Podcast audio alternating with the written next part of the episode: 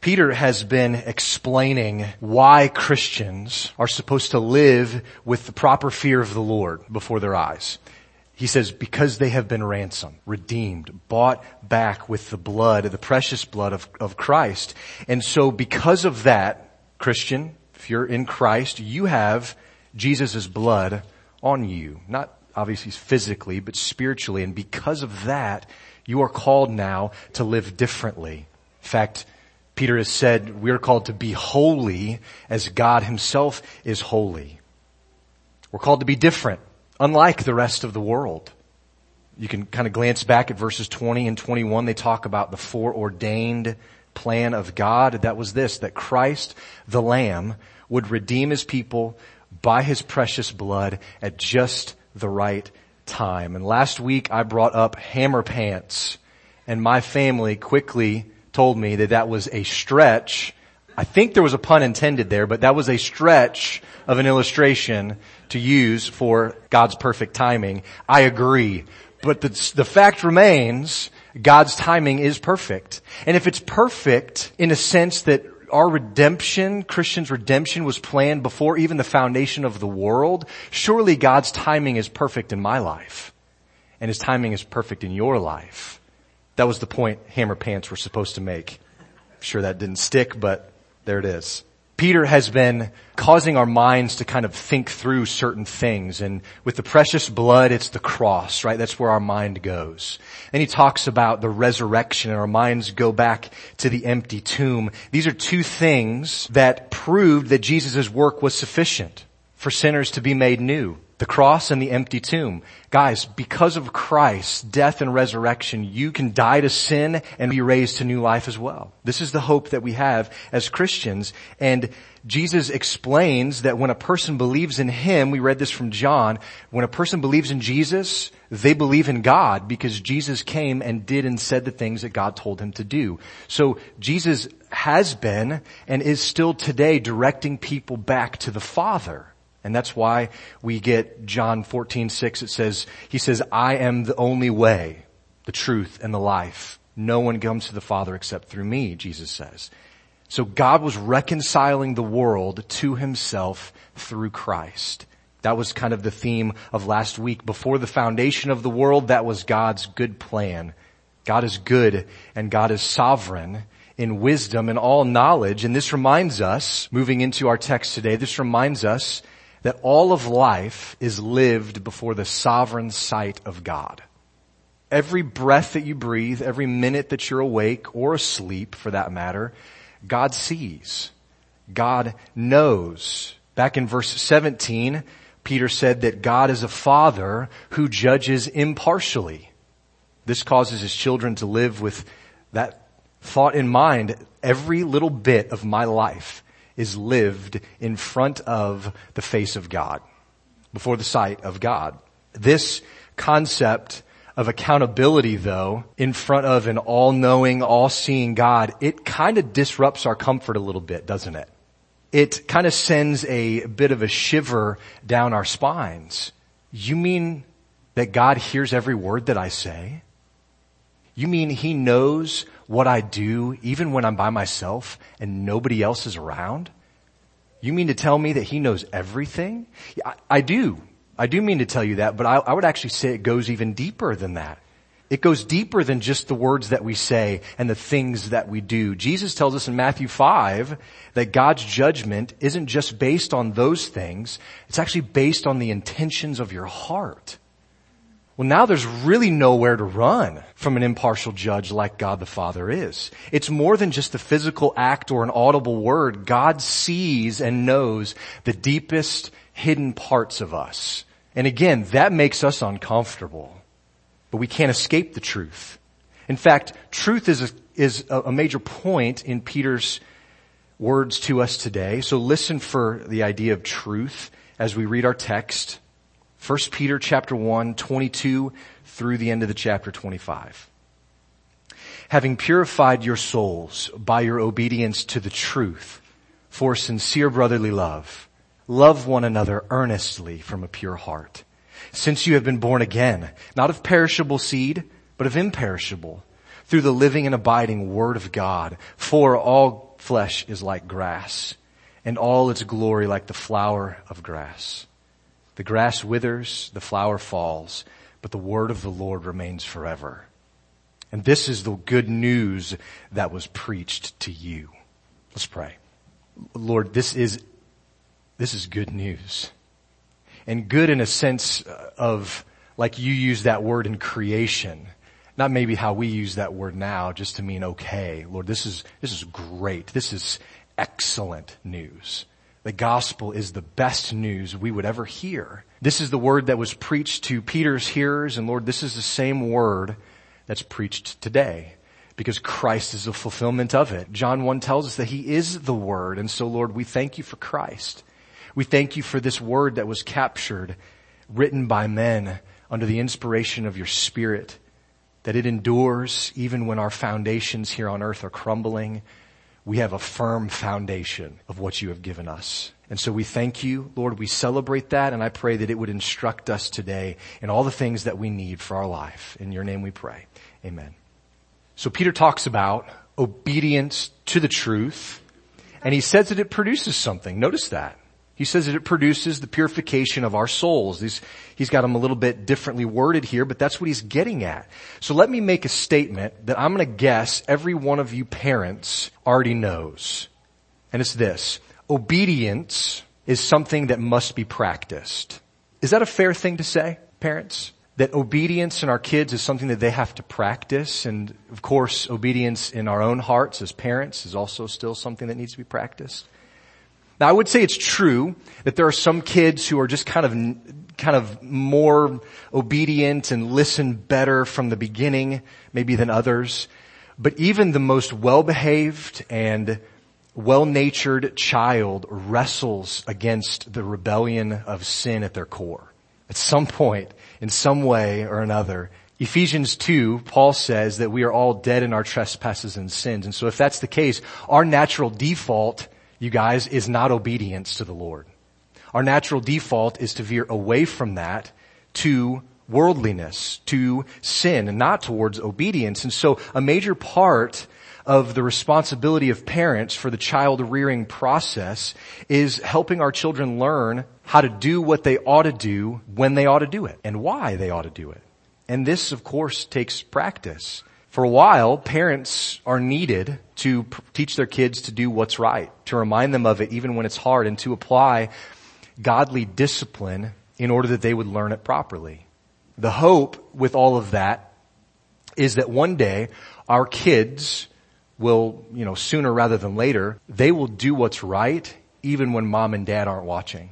Because, as we've already said this morning, their life, just as much as the rest of ours, is lived moment by moment, every breath, every second, it's lived before the face of God. And so as parents, we, we train them to obey us so that they will obey God. We teach them to do this because we're not always watching, but God is. Now, this isn't a scare tactic we use as parents. It shouldn't be anyway. We don't scare them into obedience. It's what it is, is it's a biblical reality. God is an impartial judge, verse 17 says. And we need to know that obedience to the truth is how we become more and more and more like Jesus. Practicing obedience, I think, is another way of just saying sanctification. Sanctification. This is the process by which we are made more and more like Christ. And Peter has already mentioned purification through fire, if you glance back at verse 7, chapter 1. The testing of our faith. And now I think Peter kind of molds it into this, this like cycle. And, and not a, a vicious cycle where things are playing into bad cycles, but actually a, a glorious one. The more we practice obedience, what does he say? The more our souls are purified. The more our souls are purified, the more we're going to want to practice obedience. That's that maybe kind of symbiotic relationship that's at work in the life of a believer. Obedience feeds purification and purification feeds further obedience. These things work together. But notice that it's not just obedience to any old thing. What is it obedience to? Look at verse 22. Obedience to what? The truth. It's obedience to the truth. Truth, according to the culture, is usually very different from truth according to scripture though, isn't it? How many of you kids came to VBS last year? Raise your hand. Okay. Adults, how many of you were here? So if you had a chance, thank you guys, if you had a chance to sit in, uh, James David is preaching at another church this morning, but he talked with the kids the first night of VBS, and he talked about what truth is. And he had a jar of Skittles. You kids, do you remember this? Remember the jar of Skittles? And he said, hey, take a guess as to how many Skittles are in this jar. And nobody, nobody guessed it, because it was virtually impossible to guess. But he had his jar, he knew how many Skittles were in the jar. He had the final count. And he explained using this simple thing, something that should be really obvious to all of us, and it's, it's this. The final count of Skittles in the jar doesn't change based on how much I guess is in the jar. If there's a thousand Skittles and I guess 500, my answer is incorrect. There is an absolute truth of how many Skittles, there's a final count of how many Skittles are in the jar, and how many I guess doesn't, it doesn't really matter. The final count of how many Skittles are in the jar doesn't change simply because I really want it to be a certain amount. It doesn't change based on what I feel, what I want, even what I thought was in there. Doesn't affect it. The number of Skittles in the jar was total, final, absolute. It was objective. You could dump out the Skittles and count them a verifiable truth of how many Skittles were there. Whether I like it or not, that's how many Skittles are in the jar. I, I, think you know where James went with this and where I'm going with this this morning. The truth that we are to obey is the truth that God has established, specifically His Word, and that Word doesn't change based on what I want or based on what I feel. And it certainly doesn't base, isn't based on what the culture says it should. Truth is truth, no matter what we think or feel. It's fixed, it's certain, and it is unchanged by the whims of society. But that's not an, a popular opinion today. Truth can be almost whatever you want it. It does not have to be objective. It is much easier to live the way that we want when truth is whatever we make it to be, isn't it? If objective truth exists, however, it means that we are accountable to it. It means that there is a standard, and if we don't measure up, we're accountable to it. Now notice what Peter says. He, simply hearing the truth is not enough. It's part of the equation, but it's not enough. Think about this. When you were learning to drive, your parents, as you were driving down the road, probably told you, okay, it's 55 mile an hour speed limit in this zone. You, you heard it. Maybe as you were driving, you saw the speed limit sign. So now you heard it and saw it, and that's a good thing. Those are starts, but it's a whole nother thing to actually drive 55 mile an hour, right? Those of you who have heavy feet understand what I'm talking about. You could even agree, yeah, that's a right speed limit for this area because of the corners and the blind spots and all that. You can agree with it, you can see the sign, you can be told it, but if you don't practice it, well, it doesn't mean a whole lot to you. It's not absolute in your own practice and mind then. So there's a deeper step than just hearing the truth, even than agreeing with the truth. We're called to obey the truth and to practice obeying the truth. Again, I think Peter is referencing the process of sanctification here. And even in that, born again, genuine believers don't always get it right. I think Paul really helps us here in Romans chapter 7, 7 when he explains that kind of battle that's happening. He says, you know, I know what I ought to do and I don't do those things. I know what I shouldn't do and that's the stuff that I usually end up doing. We can identify with that, right? But Paul doesn't stop there. He doesn't just say, well, that's, the, if that's the case, forget it. Why even try? He says, no, I'm confident, he says, that I will be delivered from this body of death by Jesus and that there is no condemnation for, the, for those who are in him. That's the end of chapter 7 of Romans, the beginning of chapter 8. And so out of love for our Redeemer who has ransomed us with his precious blood, we seek to live as he lived in the days that we have. Now, if you're unsure what it might look like for a Christian to obey the truth today, flip over to 1 Timothy 4 for a moment. Paul gives some advice to a young pastor named Timothy. And his advice to Timothy a long time ago applies very directly to us still. 1 Timothy 4 verse 7 and 8, have nothing to do with irreverent, silly myths. Rather, train yourself for godliness. For while bodily training is of some value, godliness is of value in every way, as it holds promise for the present life and also for the life to come. Verse 12 and 13, let no one despise you for your youth, but set the believers an example in speech, in conduct, in love, in faith, and in purity.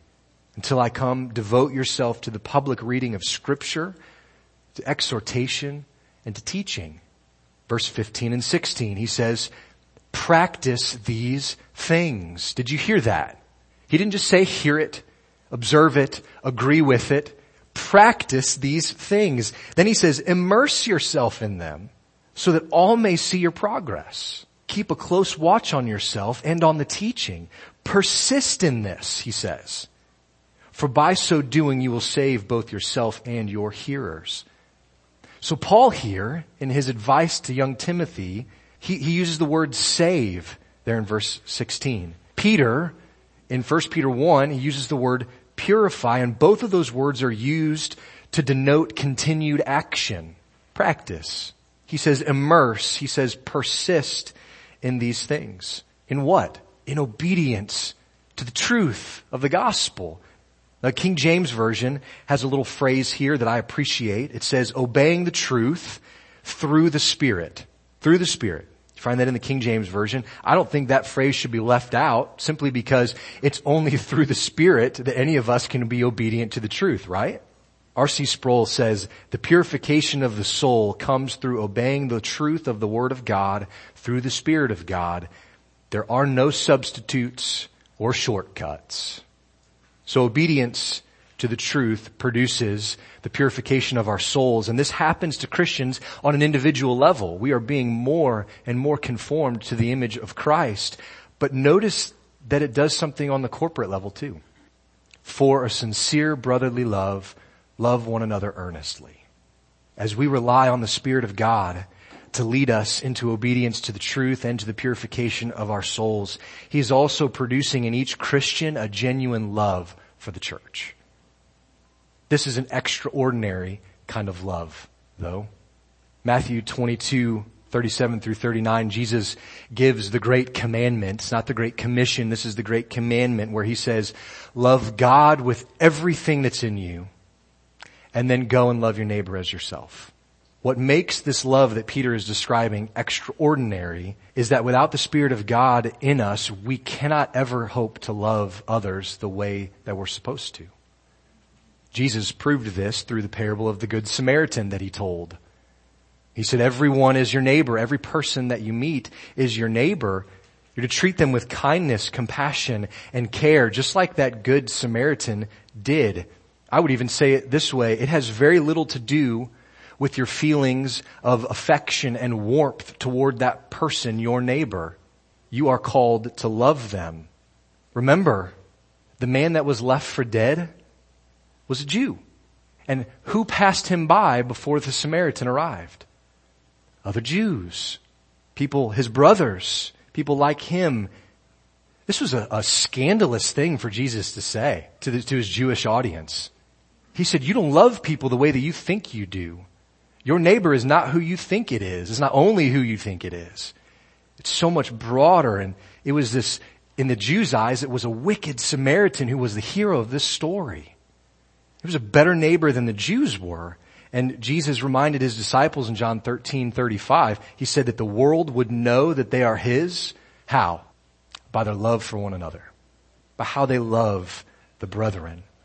So we're called to love our neighbor regardless of if we feel like it. But when it comes to the brotherhood, when it comes to the church, Peter says, love one another earnestly from a pure heart. So I would contend that the purity of our souls that Peter's already mentioned is connected with our loving one another with a pure heart. See, for me to love you earnestly, my heart must be being made pure through the Spirit. My heart is being made pure by the Spirit as I am practicing obedience to the truth. And so my obedience to the truth affects my, the way that I love. My ability, in fact, to love you earnestly is tied to my obedience to the truth. Let me say that one more time. My ability to love you earnestly is tied to my obedience to the truth. Sometimes we fall into the lie that it doesn't matter what I do on my own time behind closed doors, it doesn't affect anybody else. That's a lie. It's not true. You can think of multiple examples from scripture where people thought they were covering their sin and it was affecting everyone. My ability to love earnestly is tied to my obedience to the truth. How can I love you earnestly if I'm constantly trying to find your faults? Do I really love you earnestly if I only think about you for an hour or two on a Sunday morning? Can I really love brothers and sisters in my church family if I'm walking in disobedience to the truth? Peter says that our love for one another will be earnest from a pure heart.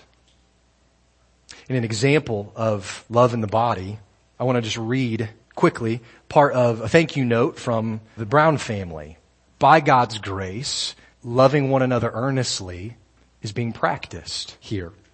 The Brown family says, we are overwhelmed by the incredible kindness we've received from our dear friends at Ramsey Creek. Thank you. It feels silly to act like a simple thank you is enough to express how much we have appreciated the many ways you have shown us love and care. Every time we read a text, taken a call, opened a note, welcomed visitors, received a gift, had offers of help with children, home, or animal care, each time has been a delight and has brought us the much needed encouragement. We are so very grateful. God has been and is very good to us. Our Ramsey family has been a huge source of strength while we've had our whole life turned upside down. Two things keep ringing over and over in our hearts. One, that in our weakness, God's power is perfected. And two, there are many blessings in life that we overlook until we are reminded by our trials to see and be grateful for them. We have so much to be thankful for, and the Ramsey Creek Fellowship is definitely one for which we praise God. Love one another earnestly. Just as a way of reminder in that context, you can't control how other people do that. I can't control your actions. You can't control my actions, but you know what we can do as individuals? We can strive more and more, harder and harder to practice obedience to the truth, which then in turn leads to more fervent love for the body, to God's people.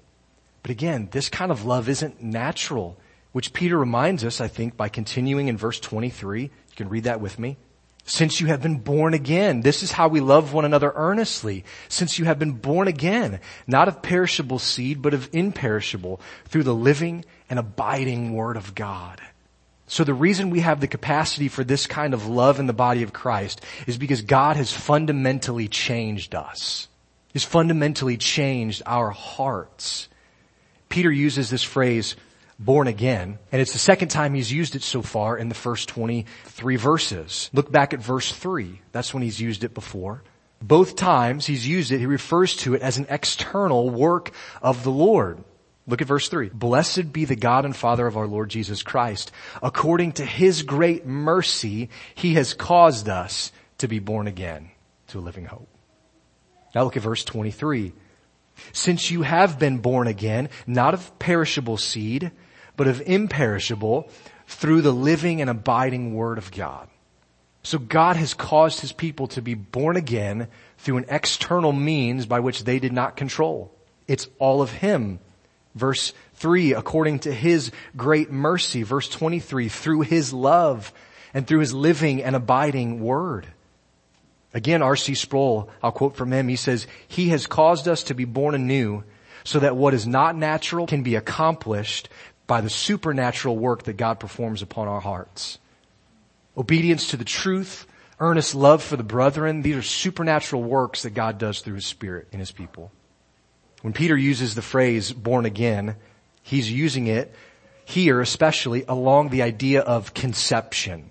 That's why he uses the term seed and he, he, talks about there's one that perishes, talking about all of ours. Eventually we die. We are no more but there is one that is imperishable. And if you look up that word in the Greek, It has a couple other synonyms that go along with it. Incorruptible, undecaying, immortal. Do those words sound familiar? Look back at verse 4. I don't think this is a coincidence. Imperishable seed. Some of those synonyms were incorruptible, undecaying, immortal. This is the same way, the same words that Peter uses to talk about the inheritance of the believer. Imperishable, immortal, undecaying. The truth is, whatever's born of the flesh has been corrupted by sin. So the process that a sinner undergoes in being born again must be initiated and applied by the Spirit of God himself. John chapter 1. It's one of my favorite chapters in scripture. Verses 12 and 13 says, But to all who did receive him, who believed in his name, he gave the right to become children of God, who were born not of blood, nor of the will of the flesh, nor of the will of a man, but they were born of God. Peter says that all of this kind of birth, rebirth occurs through the living and abiding Word of God. The word through there, through the living and abiding Word, through can also be translated by means of. So, by means, we have been born again by means of the living and abiding Word of God. The Word of God is forever alive. It's alive. Pulses with life. The author of Hebrews in chapter 4 verse 12 describes it as being living and active. You know that verse. Sharper than ever, any two-edged sword. It lays us bare. It opens us up to the sight of God in a different way. It's alive. And then Peter uses a quote from Isaiah chapter 40 verses 6 through 8 to affirm this truth. And before I read that to you, just remember, or let me explain to you that in Isaiah 40 especially, God was giving Isaiah these words as a means of comfort to his people. This was to comfort the nation of Israel. A voice says, cry. And I said, well, what shall I cry? All flesh is grass and all its beauty is like the flower of the field. The grass withers, flower fades, when the breath of the Lord blows on it. Surely the people are grass. The grass withers, the flower fades, but the word of our God will stand forever. The seed and lineage and lifespan of mankind may appear bright, colorful, and beautiful for a time, kind of like a flower in the field. But because it's been corrupted, it is perishable and it dies just like the grass. And you don't have to be a farmer to even understand this. We understand flowers die. You can cut a flower and it might last for a week or two. Some of them last even a little bit longer. But eventually that flower, when it's been cut, it dies. Even the flowers in the field, especially in our growing zone, they die during this time of year. But the word of the Lord, in contrast, stands forever. It never dies. It always is alive. It remains. Christian, God is using this as a means to bless you, to comfort you, I hope it's working.